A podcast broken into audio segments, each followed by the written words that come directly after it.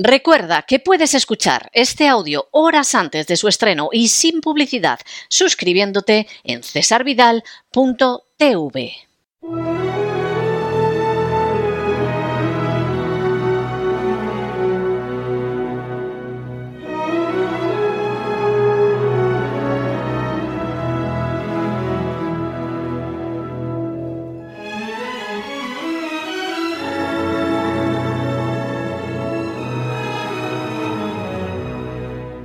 Candilejas, Teatro y Espectáculo con César Vidal.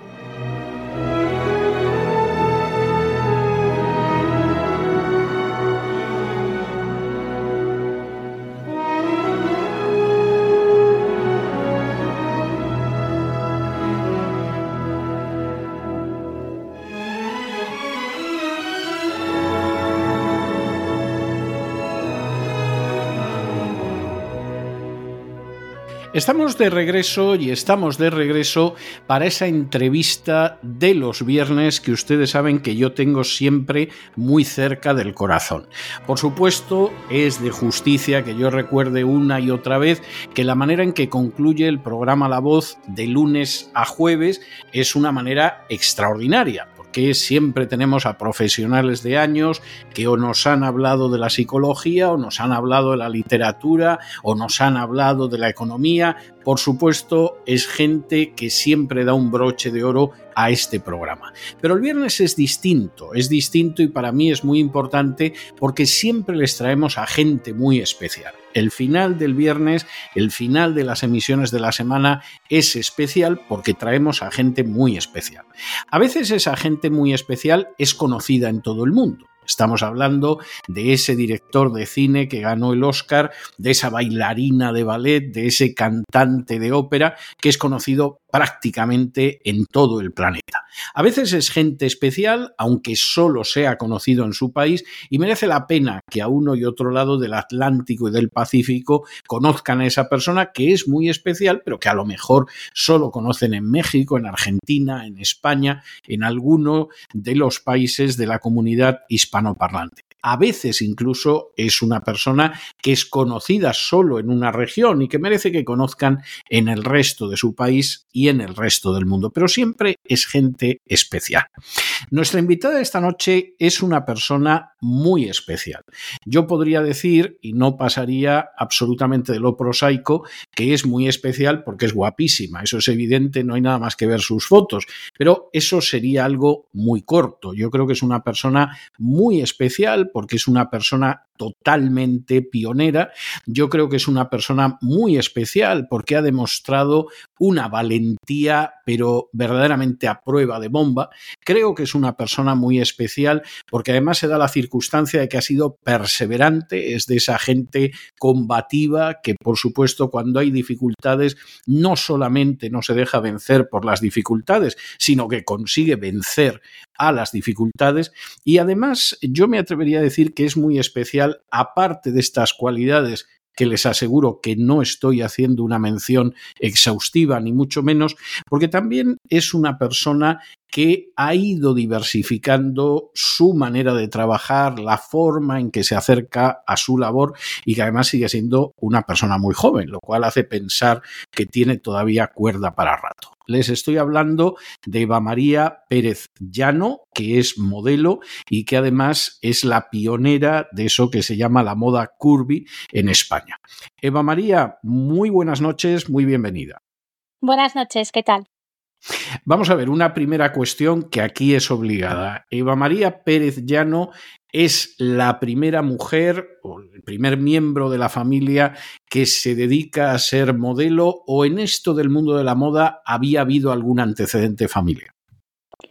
Eh, bueno, creo que mi abuela, que no la conocí mucho, eh, ella había sido Miss, eh, Miss México y bueno, pero como no tuve relación con ella, pues, pues nada, la conocí ya muy, muy mayor y no supe mucho de su historia, pero bueno, he oído hablar que ella se dedicaba a eso, pero después de mi familia eh, cercana, no, nadie, nadie ni pensarlo, vamos. O sea, que ahí incluso lo que podría haber a lo mejor es algo del ADN que ha llegado hasta Eva María, pero no sabemos que entre medias haya habido nadie.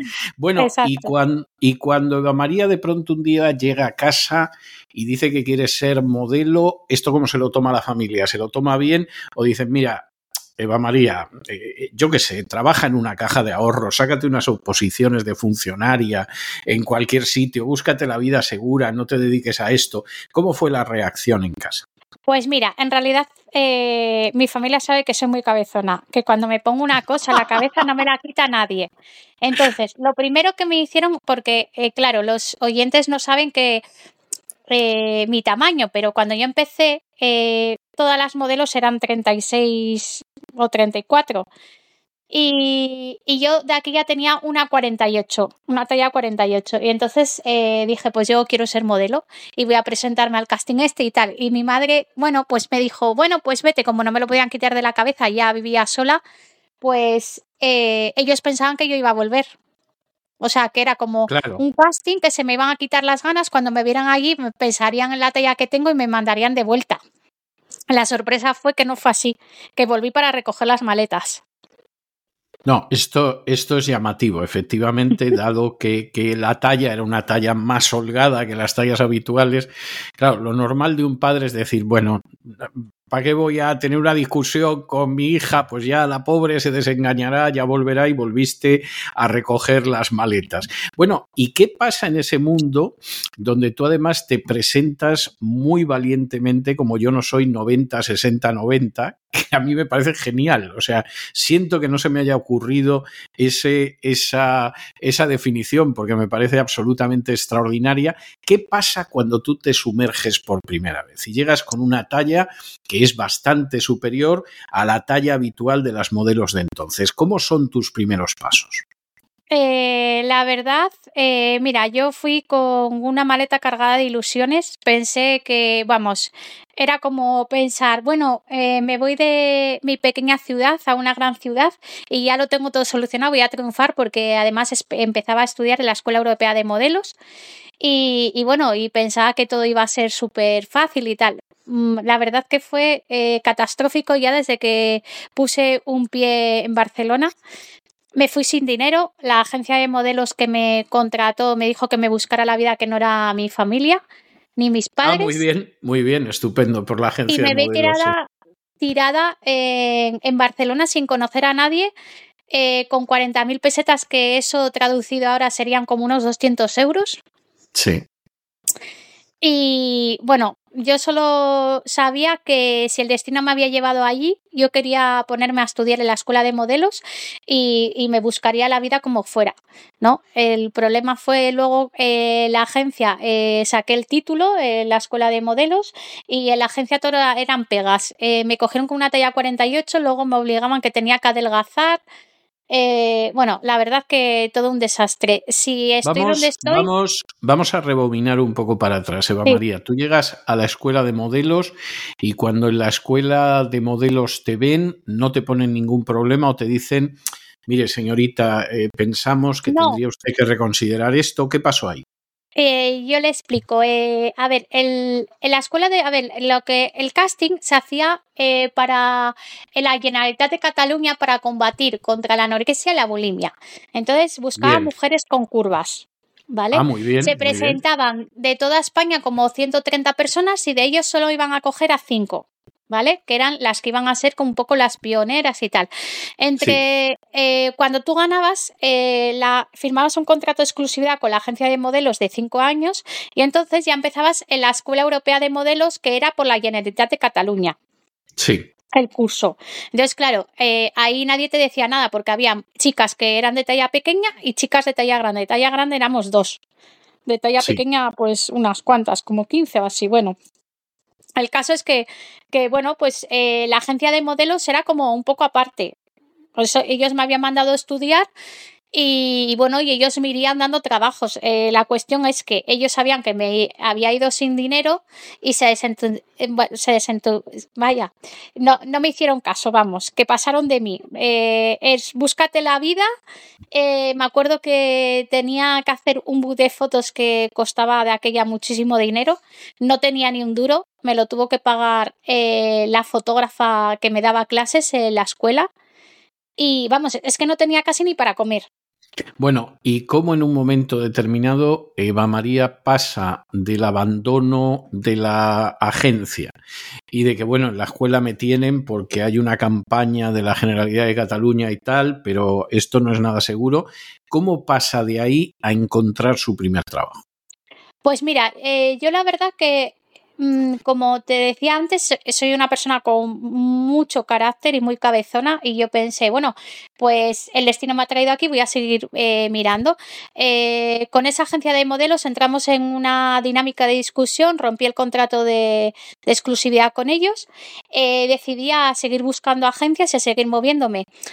yo también, nada más que hice ese casting, ya empecé a salir en muchos programas de televisión porque como, era como algo revolucionario. A ver, una chica de talla grande raro, algo raro, innovativo, que no se ha visto nunca, etcétera, sí. Sí. Entonces, luego de ahí me fui a otra agencia que sí empecé a trabajar eh, con ellos mucho, pero eh, me estafaron el dinero, se quedaron con mi dinero.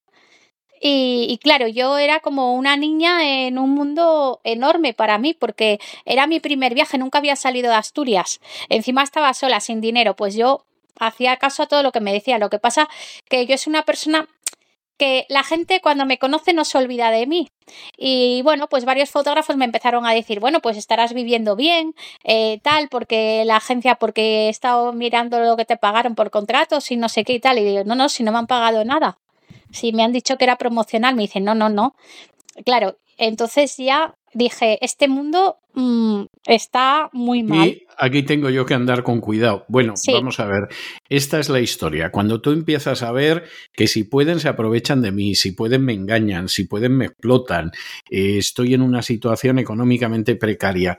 ¿Tú en algún momento no pensaste, mira, hago las maletas y me vuelvo a Asturias? En ningún momento lo pensaste. No, no, no, no, ni en... He tenido eh, unos momentos que he estado en la calle durmiendo, ni en esos momentos lo pensé. ¿Has dormido en la calle incluso? Sí. Bueno, bueno, eso, eso, dice. No, no, eso, eso dice, pero muchísimo, muchísimo, muchísimo. Dice muchísimo de, de, tu perseverancia, de tu combatividad y de tu perseverancia. Que alguno dirá que tía más cabezona. No, no, qué perseverante, qué decidida y qué combativa para en un momento determinado tener que dormir en la calle. O sea, esto, esto es algo verdaderamente notable. A mí me parece admirable. Bueno, y cómo consigues salir de esa situación. Es decir, a ti te engañan. Eh, te estafan, eh, no te dan lo que te tienen que dar, tienes que dormir en la calle, has decidido que a Dios pongo por testigo que no regresaré a mi casa antes de que esto salga bien. ¿Cómo en un momento determinado tú consigues el primer trabajo que es un trabajo decente? ¿Cómo, cómo se llega a eso que casi parece un milagro? No, si yo los demás trabajos, eh, o sea, todos los trabajos que hice de catálogos y tal eran súper importantes. Era para, eh, para la Semana Moda en París, pero no, no los cobraba, o sea, se los quedaban ellos. Esta es la cuestión. ¿Cómo eh, consigues uno que al final cobras? Mira, dos frases que yo siempre digo: la información es poder. Me informé cuál era la mejor agencia en Barcelona que había y luego yo siempre he dicho una frase que lo fácil lo hace todo el mundo y lo difícil solo unos pocos. Entonces, con esas frases busqué eh, la mejor agencia que había, que era eh, Francina, que era una, una señora ya que había sido modelo, eh, bueno, en los años 80 o así, no sé decirte, pero la señora cuando me conoció, yo, tendría 62 años, era una gran profesional y, y yo llamé y dije, oye, mira, que yo soy una modelo de talla grande, cogéis modelos de talla grande. Y me dijeron, bueno, eh, te tiene que ver la directora y tienes que venir aquí para que te conozca, porque no tenemos aún modelos. Y yo dije, vale, pues la voy a conocer. El caso es que yo me había informado de quién era esa esa directora y era impresionante. O sea, que te hiciera una entrevista a ella era como las grandes modelos estaban con ella. Y dije, bueno, pues no pierdo nada. Eso no lo hacía con cualquiera. No, no. Tú muy bien dices, tú no perdías nada. Sí. Eh, la anécdota era que, vamos, que no tenía ni ropa para llevarme, para presentarme a ella. Y me acuerdo que estuve toda una noche remendando un pantalón que se me había roto. Y yo pensaba, Dios mío, como me mande sentarme y me pete el pantalón, no me coge ya. Entonces me acuerdo que salí de, eh, a la agencia eso es muy bueno, sí. Sigue, sigue, y Y viene, se presenta y me dice, hola, ¿qué eres Eva? Y sí, sí, pasa a mi despacho. Y yo dije, madre, ahora me va a mandar sentarme. Y yo, claro, me senté como, como sin apoyarme casi, para que no se me abriera el pantalón. Y me dice, ah, no, pero estate cómoda y tal. Me pongo a hablar con ella, me hace unas pruebas de pasarela y tal, le enseñé mis fotografías y me dice, vale, te represento vale, eh, quiero que, seas mi modelo de la agencia y vas a ser la primera modelo que vamos a tener aquí de, tallas grandes. Y ahí, bueno, pues eh, la verdad, te, diste, te das cuenta cuando son agencias de verdad y no se quieren aprovechar de ti, porque me acuerdo que había que hacer unos composites, había que hacer unas fotos, había que hacer todo, y ella lo pagó de su bolsillo y decía, ah, cuando empieces a trabajar, eh, me lo vas a Ya me lo devolverás. Exacto. Entonces yo dije, bueno, esto ya es serio. Y empecé a trabajar con ella, pues muy bien, la verdad. La pena es que luego ya se jubiló y dejó la agencia. ¿Qué era, qué era lo que hacías inicialmente? ¿En qué modelabas? Eh, pues mira, eh, hacía muchos programas de televisión, eh, hacía muchos catálogos muchos ah. catálogos de fotografía y luego pasarelas. Lo que pasa que las pasarelas eran como un poco de risa porque eh, me acuerdo que imagínate que había antiguamente utilizaban modelos de talla pequeña con la ropa de talla grande. Entonces ya cuando cuando había ya modelos de talla grande venían los estilistas o los coreógrafos y te, y te decían eh, ¿tú qué haces aquí? Y digo, soy la modelo. Oh. Y entonces, si te quedan así, empiezan ellos, no nos dejes en ridículo, ¿eh? No sé qué y tal. digo, perdona, que yo soy modelo profesional y estás también. Entonces, claro, mis compañeras que tenían menos. Yo voy, yo voy en mi talla, estas no. Sí. No, no, y yo le decía a mis compañeras que tienen menos experiencia, no os preocupéis y ya verás luego cuando salgamos allí van a caer todas rendidas. Y bueno, eh, la verdad es que no nos hacía ni caso, los las nos maquillaba las últimas, nos peinaba las últimas. Eh, era como, bueno, las ponemos aquí porque no queda otro remedio, pero no confiamos en ellas. Y en uno de esos primeros desfiles se puso todo el mundo, el público en pie cuando salimos. Y entonces eh, la directora... ¿Por qué? ¿Por Hombre, qué pasó porque yo creo que la gente se sentía identificada con modelos reales. Que no que las otras no fueran reales, pero es que eh, la moda es para todo el mundo y todo el mundo tiene derecho a sentirse representada en el mundo de la moda. Y entonces yo creo que la gente se sintió representada. No es todo es perfecto, todas son iguales, no. Dijo, estas chicas me representan porque, mira, se parece más a mi cuerpo que al de las otras. Claro. Y, la verdad que entonces ya nos empezaron a tomar más en serio. Y yo iba por ahí, eh, llegaba un diseñador y me decía, uy, es que tienes mucho pecho, digo yo dos, como todas. Uy, es que tienes mucha talla.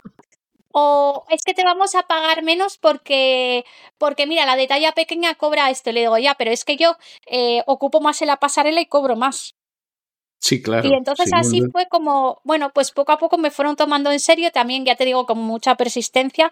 Eh, y por desgracia, como seguimos en un mundo gordofóbico, eh, tienes que demostrar más que una talla normativa. Sí, es cierto, es cierto. ¿Cuánto tiempo llevas tú, Eva María, en siendo modelo?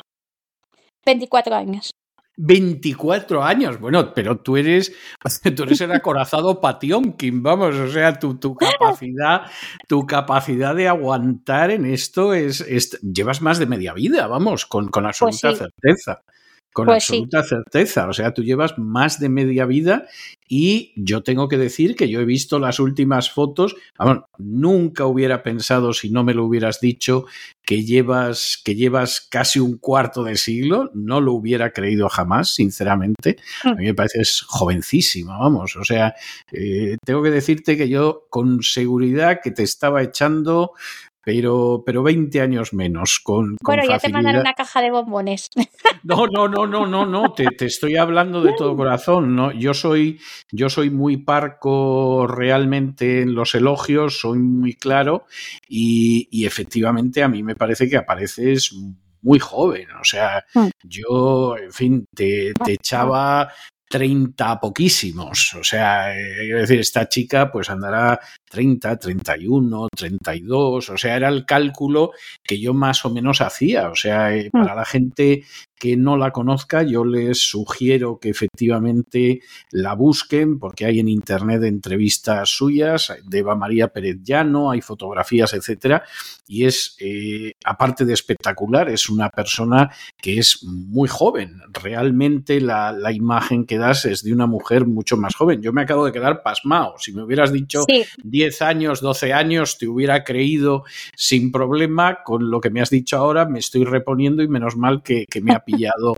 sentado. Bueno, vamos a ver, ¿qué, qué en estos 24 años, qué no has hecho como modelo que te gustaría haber hecho, que todavía te gustaría hacer?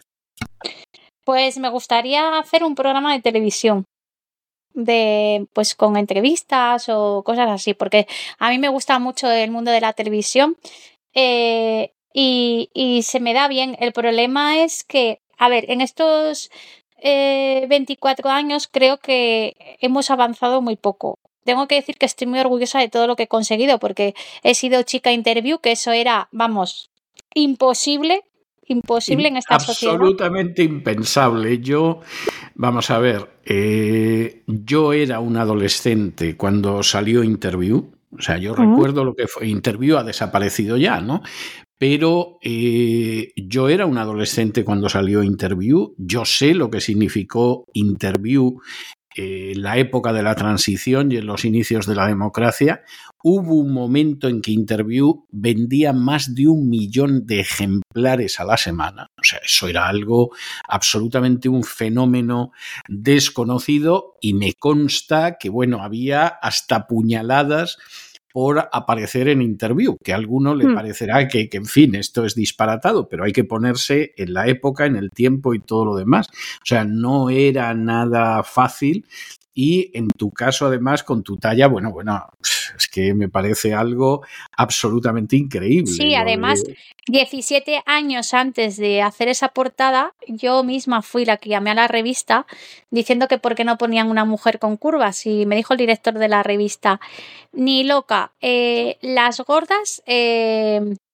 no son sexys ni pueden ser portada de la revista y me colgó el teléfono. Por Dios, por Dios. Y luego, 17 años después, me buscaron. Bueno, esto es lo que pasa cuando uno es perseverante. Tú sabes lo que decía el premio Nobel Camilo José Cela, que en España el que aguanta gana. Y, hmm. parece, parece, que tú eres un, un caso así. Entonces, bueno, efectivamente tú has conseguido cosas que nunca te hubieras podido imaginar, ni muchísimo menos y lo que a ti te gustaría, aparte de seguir en el mundo de, de, lo que son las modelos, sería en algún momento poder tener un programa de televisión, lo podrías hacer bien, etcétera. ¿Cuál ha sido, cuál ha sido o cuáles han sido, que recuerdes ahora un par de ellas, algunas experiencias especialmente gratas, bonitas, emocionantes que tú has tenido siendo modelo? Además, una modelo tan peculiar.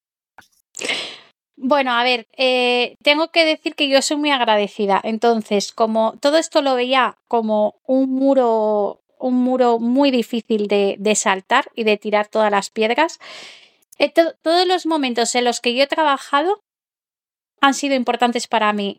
Cualquier cosa, una entrevista, eh, una foto, alguien que me dijera, oye, es gracias a ti he conseguido ponerme el bañador después de cinco años pues todo. Me he atrevido, me he atrevido a ponerme un bañador, quieres decir, sí. ¿no?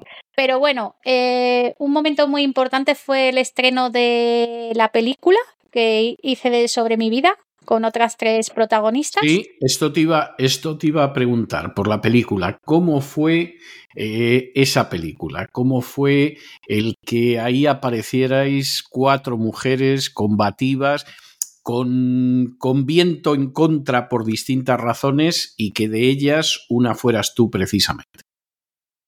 Sí, la verdad, mira, eh, ha sido. La película se llama Donde el viento me lleve. Para la gente que no la conozca y nos esté escuchando, porque vive fuera de España o lo que sea, la película se llama Donde el viento me lleve y ahí efectivamente tú apareces como una pionera en tu caso de la moda curvy y hay otras que aparecen como mujeres que han roto barreras y que han alcanzado también el sueño que tenían. ¿Cómo fue la experiencia para ti?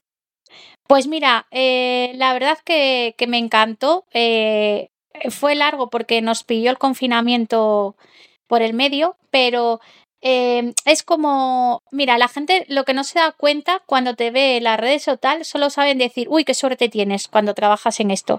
No saben todo el recorrido que tienes, ni toda la lucha, ni incluso a lo mejor puede ser ahora que empiece una chica y, y caiga más en gracia que yo, después de todos los años que llevo en lucha pero eh, fue una manera de, poder enseñar a la gente eh, cómo ha sido mi camino, ¿no?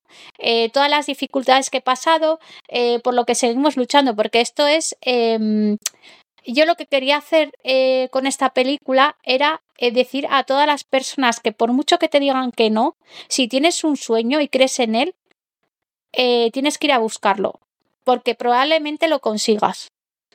Por cierto, película en que cada una de vosotras representabais a uno de los cuatro elementos, el aire, el fuego, la tierra y el agua, y tú eras el fuego. Por supuesto. ¿Qué iba a ser? Si yo ah, soy ya con el carácter que tengo, la gente que me conoce me dice, no te voy a puesto un elemento mejor. El carácter que tengo, la persistencia, eh, no sé, luego la gente como me ve así tan echada para adelante, dicen, es que eres como un fuego que arde todo el rato y tal, no paras quieta. Y yo, ya, pero es que al final la gente cuando te ve muy segura de lo que quieres, y tu lucha y que digan lo que te digan, es todo como que te entra por un oído y te sale por el otro, es como, uff, menuda. De hecho, yo eh, soy consciente de que soy un grano en, eh, en el trasero de muchos diseñadores. Lo creo, lo creo, sí. Porque yo constantemente les estoy diciendo, eh, pero ¿por qué no ponéis todo tipo de mujeres? Esto no es, voy a quitar una 38 y voy a poner una 44, porque ahora estoy en una talla 42, 44, porque eso es otra. Eh, antes cuando yo empecé tenías que tener una talla 48 y ahora Curvy es una talla 42. Es cierto, es cierto. Por cierto, porque yo no estoy muy al corriente de cómo discurre esto en España. En Estados Unidos, por supuesto, los desfiles de modelos curvy están a la orden del día y lo mismo pueden ser vestidos de noche, que puede ser ropa interior, que pueden ser bañadores, que, puede ser ropa informal. Es decir, es algo muy común. Hay bastantes modelos, eh, por supuesto, tienen mucha aceptación, ¿Cómo, cómo es la situación en España? Fatal. ¿Para qué nos vamos a engañar? o sea, eh, no es como en Estados Unidos. No, no, no, ojalá, ni, ni, en, ni en Italia ni en ningún sitio. Nosotros vamos muy por detrás de todo el mundo. Ya te estoy diciendo que para muchos diseñadores eh, que tengas una talla 42 es uf, enorme. Y mira, a mí me pasó eh, un caso. Pero en España hay muchas señoras que son curvis.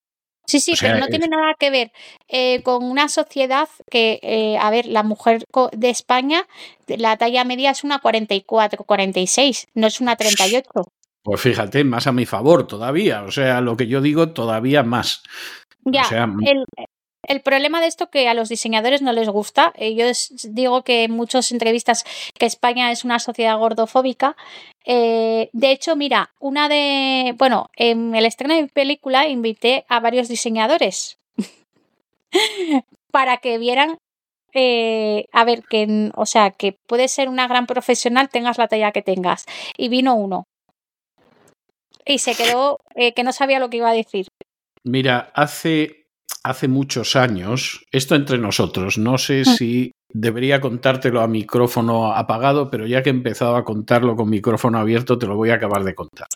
Pero mm. hace muchos años ¿eh? de esto, seguramente cuando tú estabas empezando, antes de que tú empezaras, hablando en cierta ocasión con una modelo que no era curvy, ¿eh? me dijo, dice, mira, uno de los problemas que tenemos con los diseñadores es que muchos de ellos, como son, como son homosexuales, en realidad el tipo de mujer para el que les gusta diseñar es en realidad chicos adolescentes. Sí. Dice, y es la talla de un chico adolescente. Dice, entonces, las mujeres las pasamos negras, porque por regla general no encajamos en la talla de un chico adolescente que le gustaría al diseñador. Dice, claro, las que ya además tienen un peso normal, es decir, el que te encuentras en tu casa, en la calle, en el metro, en el autobús, bueno, esas están condenadas, porque claro, no se parecen en absoluto a un chico, a un adolescente eh, delgadito como le gusta al diseñador. Y me decía, dice, y esto es muy injusto. O sea, la otra persona me lo decía como diciendo, es que no hay derecho a lo que hacen los diseñadores con nosotras. Sí, sí, pero, pero además incluso diseñadores que diseñan para talla grande, porque no es porque lo sientan, sino es porque es su trabajo. Yo he trabajado para una gran firma aquí mmm, varios años de modelo todos los días y los que estaban contratados para hacer la línea, que eran diseñadores, yo te digo que, vamos, mm, un día sí, uno no, venía llorando para casa, que no me vieran, pero era a ver lo que vamos a hacer para esta gorda, eh, has comido mucho el fin de semana, eh, bueno, unas eh, bestialidades mm, sin falta de respeto. Tuve que uno que es un diseñador súper premiado, un día le dije, mira, resérvate tu opinión, que a mí me pagan por probarme la ropa y tú por diseñarla. Tu opinión de mi físico no me importa, pero era todos los días ataques, todos los días, todos los días. Y yo creo que eh, ya es, eh, ya no solo ser diseñador o no, es tener un poco de respeto hacia las, las, personas. Sí, y de educación, y aparte de eso, es un disparate, porque yo invito a la gente que en estos momentos nos está oyendo y que a lo mejor no, no te conoce, a que pueda ver las fotografías que aparecen, muchísimas, y portadas de revista y todo lo demás tuyas en, en Internet, y comprobarán ustedes que Eva María es una mujer que está sensacional o sea, que es que eh, no se hagan ustedes la idea de que es algo por ahí perdido, eh, eh, sin forma, sin armonía, sin belleza. O sea, es una señora horrible y que, claro, van por eso. Todo lo contrario, es una persona que tiene unas formas que no son esas tallas generalmente muy poco naturales, porque en la vida real muy pocas mujeres las tienen, pero es una señora con un enorme atractivo, con, yo diría que, vamos, es una señora despampanante, o sea, esa es la, realidad. Y lo otro es un mundo absolutamente que no se corresponde con la realidad. Y cuando ves lo que es la talla media en España, pues eh, no estoy exagerando lo más mínimo. Y lo que, Perdona, lo que me parece más triste todavía en esta sociedad eh, pues que todavía te eh, juzguen por una por un número de talla, porque es que al final es un número. Si lo que importa es la esencia de la persona, incluso para desfilar, si tú no sabes llevar un vestido y tener la esencia que quiere el diseñador, da igual que tengas una talla 32 o una 50. Es cierto. Es cierto, yo de hecho, vamos a ver, yo no te he visto desfilar nunca, he visto desfilar a otras modelos curvis, desfilaban de maravilla. O sea, hmm. esa era la realidad. Claro que era evidente que pesaban más kilos que otras modelos, pero, pero quiero decir, desfilaban extraordinariamente bien. En el caso tuyo, yo he tenido acceso sobre todo, pues eso, a portadas, a, en fin, lo que podían ser reportajes gráficos, etcétera. A mí me parece que estás absolutamente sensacional. O sea, esa es, esa es la realidad, ¿no? Y entonces, no aceptar esto, además es que es un mundo irreal. O sea, nos movemos en un mundo, pues no estamos hablando de eh, vamos a ir hacia la fealdad, porque como hay muchas feas, para que no se sientan eh, eh, olvidadas o cosas de este tipo. No, estamos hablando de una belleza que no es el número de talla que algunas personas se empeñan en que es la belleza ideal de todas las señoras y señoritas y se tienen que amoldar a ello. No, aquí hay un número de talla que puede ser más, más alto, pero evidentemente el factor de belleza, de armonía, de proporcionalidad es indiscutible. Te voy a hacer, eh, antes me preguntas cómo estaba aquí en España, mira, te voy a comentar la última Fashion Week. Yo desfilé eh, hace un par de años para dos grandes diseñadores, ¿vale? Nunca habían puesto modelos de talla grande. Bueno, yo desfilé para dos de ellos, eh, para mm, eh, Maison Mesa, que este es un poco pionero de poner todo tipo de mujeres y tal, y, mm, y María Lafuente. Bueno, a, los, a los años siguientes ya no pusieron ninguna modelo curvy. Pusieron todo tipo de mujeres con síndrome de Down, eh, sin género, o sea, mm, eh, sin género, de estos que llaman, bueno, ahora no sé cómo se llama, pero creo que los oyentes me entienden. Eh, hombres vestidos con ropa de mujer, gente mayor. De talla grande, nadie. Es que, es que eso no tiene ningún sentido, porque además, vamos a ver, ahí sí que estás entrando en algo que sale fuera de lo que es el modelo. O sea, ahí sales en algo que sale fuera. En, en, el caso, sin embargo, de una persona de talla grande, no se sale fuera de la esencia de lo que es el modelo. Es decir, tú puedes decir que ese modelo pesa más kilos, que lo que a ti te parece tiene una talla mayor, pero lo que es esa esencia del modelo, que es poder presentar y modelar un determinado tipo de ropa, que además a eso vaya unido la belleza, es decir, la belleza es algo que no puedes separar de la modelación, que vaya unida una elegancia, que vaya unida un saber moverse. Bueno, pues es que esa es la cuestión. Entonces, eso hmm. no lo saben ver en gente que a lo mejor tiene una talla más alta y luego pues te organizan un número como este que tú me estás contando, que bueno, eso parece pues, en fin, alguna película de horror, porque en realidad no es gente que sea gente que puede modelar, es que no todo el mundo lo puede hacer, como no todo el mundo puede ser actriz o no todo el mundo puede ser eh, cantante de ópera o intérprete de piano, si es que es algo evidente.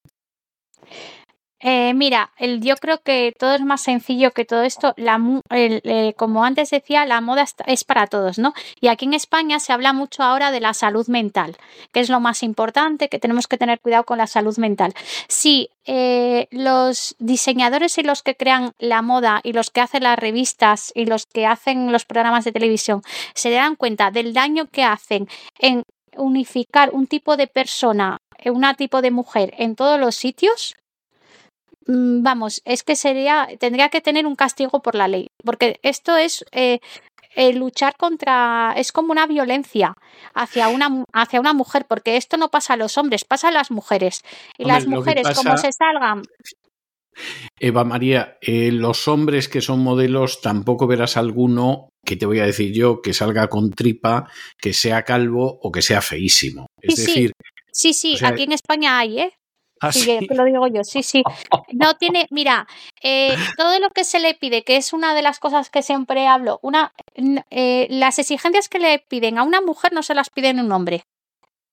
Eso está clarísimo. yo puedo entender alguna de esas cosas, pero vamos a ver, para mí es obvio que independientemente de tallas y de otras circunstancias, eh, hay un elemento de belleza y hay un elemento de gracia y, hay un elemento de elegancia en una persona que se dedica a, modelar. ¿eh? Me da lo mismo que sea un hombre, que sea una mujer, etcétera, etcétera. Yo no concibo que no haya un elemento de gracia, de elegancia, de belleza dentro de esa cuestión. Ahora bien, yo no creo que ni la gracia, ni la elegancia, ni la belleza esté determinado por el número de talla. O sea, sinceramente yo no lo creo. ¿eh?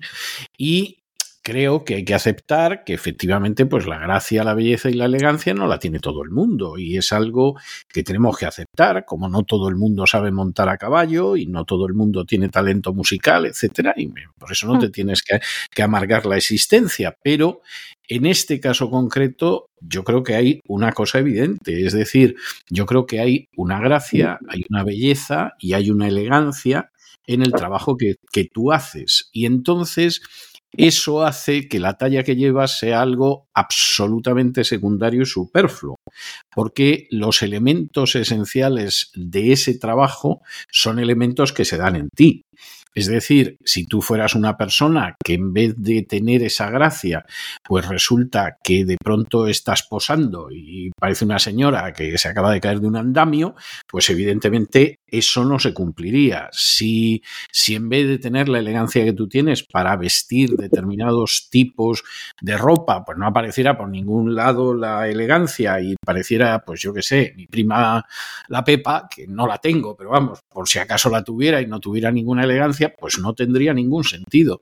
Lo que hace que finalmente Eva María, independientemente de la talla que pueda tener, efectivamente es una persona que es muy notable como modelo, es que se dan todos esos elementos. Es decir, yo veo una portada de UPS y en la portada de UPS pues aparece una señora que está muy guapa, que está muy elegante, que tiene una gracia especial y que bueno, a alguno a lo mejor le parecerá que podría tener unas pantorrillas más delgadas. Sobre esto hay opiniones, pero la gracia, la elegancia y la belleza es indiscutible. Y veo, por ejemplo, posados que has hecho de las cosas más diversas y es indiscutible. Y he visto desfilar a modelos curvis que eran pero muy curvis y sin embargo esa elegancia, esa gracia y esa belleza se notaba. ¿Eh? aunque luego evidentemente la talla fuera una talla que no era la talla que se supone que tiene que ser. Y, esto es algo, es algo muy importante. A mí me parece que al final es la esencia y si tú no supieras desfilar, si no tuvieras una cierta apariencia física, si no tuvieras una cierta elegancia, el primero que te diría, Eva María, dedícate a otra cosa. Realmente... Y se te olvida una cosa muy importante si no tienes, eh, si no te quieres a ti mismo, no puedes hacer otra cosa. Claro, claro, esta es, sí, pero eso ya es otra cuestión más profunda, ¿no? Y... Sí, sí, pero se transmite, ¿eh? Sí. O sea, tú cuando, eh, tú cuando te pones a desfilar o cuando te pones a posar, eh, se nota una persona que se quiere a sí misma y confía en sí, tiene confianza en sí misma, incluso modelos, ¿eh? que se dedican a ser modelos y se nota que tienen complejos. Posiblemente en tu posiblemente, posiblemente es así, en algunos casos da esa sensación. No, en tu caso se te nota un aplomo. Vamos, o sea, es que mira, la gente cuando me dice algo de la talla, ¿sabes cómo le contesto? Le digo, mira, eh, mi madre me hizo así para no pasar desapercibida, pero es que yo soy un bombón relleno porque sucedáneos había muchos ya. Está muy bien.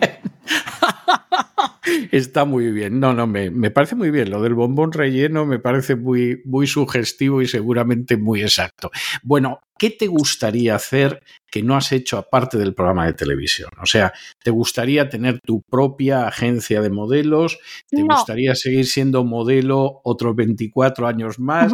¿Qué es lo que querrías? Bueno, por querer me gustaría diseñar mi propia firma de ropa, me encantaría hacer cine, no sé, infinidad de cosas. Agencia de modelos no, porque la gente no sería. Entonces yo ya no estoy para perder el tiempo. Claro, Claro, sí, a medida que pasan los años uno nota que, todavía queda menos tiempo ya para perder que cuando eras un veinteañero. Sí, sí, lo comprendo, lo comprendo perfectamente. Yo soy mucho mayor que tú y cada vez estoy hmm. menos por, por perder el tiempo. Bueno, Eva María, eh, hemos llegado hasta aquí en, en, esta conversación que se ha pasado, a mí se me ha pasado volando porque me ha parecido muy agradable, es muy agradable charlar contigo y acercarnos a este mundo que por regla general eh, la gente no se suele acercar o tiene una visión muy superficial de él. Y cuando estas entrevistas eh, tenían lugar en un estudio de radio y eran cara a cara, eran vis a vis, pues yo tenía la costumbre de que la gente que tenía la amabilidad y la paciencia y la gentileza que tú has tenido durante esta entrevista de someterte a la batería de preguntas, yo le regalaba uno de mis libros dedicado como un pequeño detalle y siempre le decía que no estaba obligado a leerlo, era un pequeño detalle por la amabilidad que había tenido eh, accediendo a la entrevista esto en el ciberespacio es imposible y entonces lo que yo hago es que siempre dejo una canción, una melodía, una pieza musical a la gente que como tú pues ha tenido la gentileza y la paciencia y la bondad incluso de someterse a, esa situación. Y te voy a dejar con una canción que a mí me gusta mucho, una canción de Megan Trainor, que se titula All About That Bass, donde ella se burla efectivamente de aquellas personas que consideran que las chicas atractivas son chicas que solo son delgaditas, que, tienen una talla ínfima, que en fin, eh, como, como, diría mi abuela, son un palo de escoba. Bueno, pues ella se ríe precisamente porque ella es, es una chica curvy, diciendo que, que, al final, en realidad, en realidad, lo interesante son mujeres que, que efectivamente tienen otro atractivo y que ese atractivo no tiene nada que ver con eh, la talla que, que uno viste. Yo te dejo con esta canción. Te deseo, Eva María, que sigas teniendo muchos éxitos en el futuro. Ojalá que pudieras llegar a tener ese programa de televisión algún día y que pudieras diseñar además tus propios modelos. Y en fin, espero que sigas teniendo mucho éxito como has tenido durante esta carrera. Un abrazo muy fuerte y hasta siempre. Gracias a vosotros, chao. About that bass, no trouble. I'm all about that bass, about that bass, no trouble. I'm all about that bass, about that bass, no trouble. I'm all about that bass, about that bass, bass, bass, bass. Yeah, it's pretty clear. I ain't no size two, but I can shake it, shake it like I'm supposed to do. Cause I got that boom boom that all the boys chase. All the right junk in all the right places. I see the magazines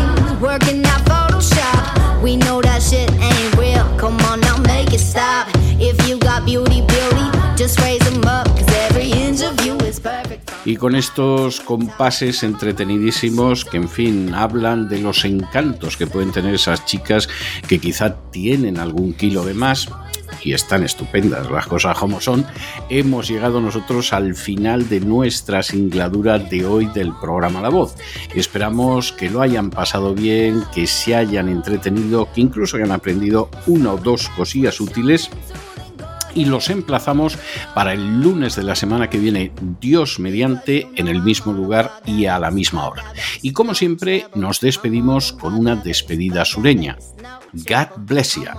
Que Dios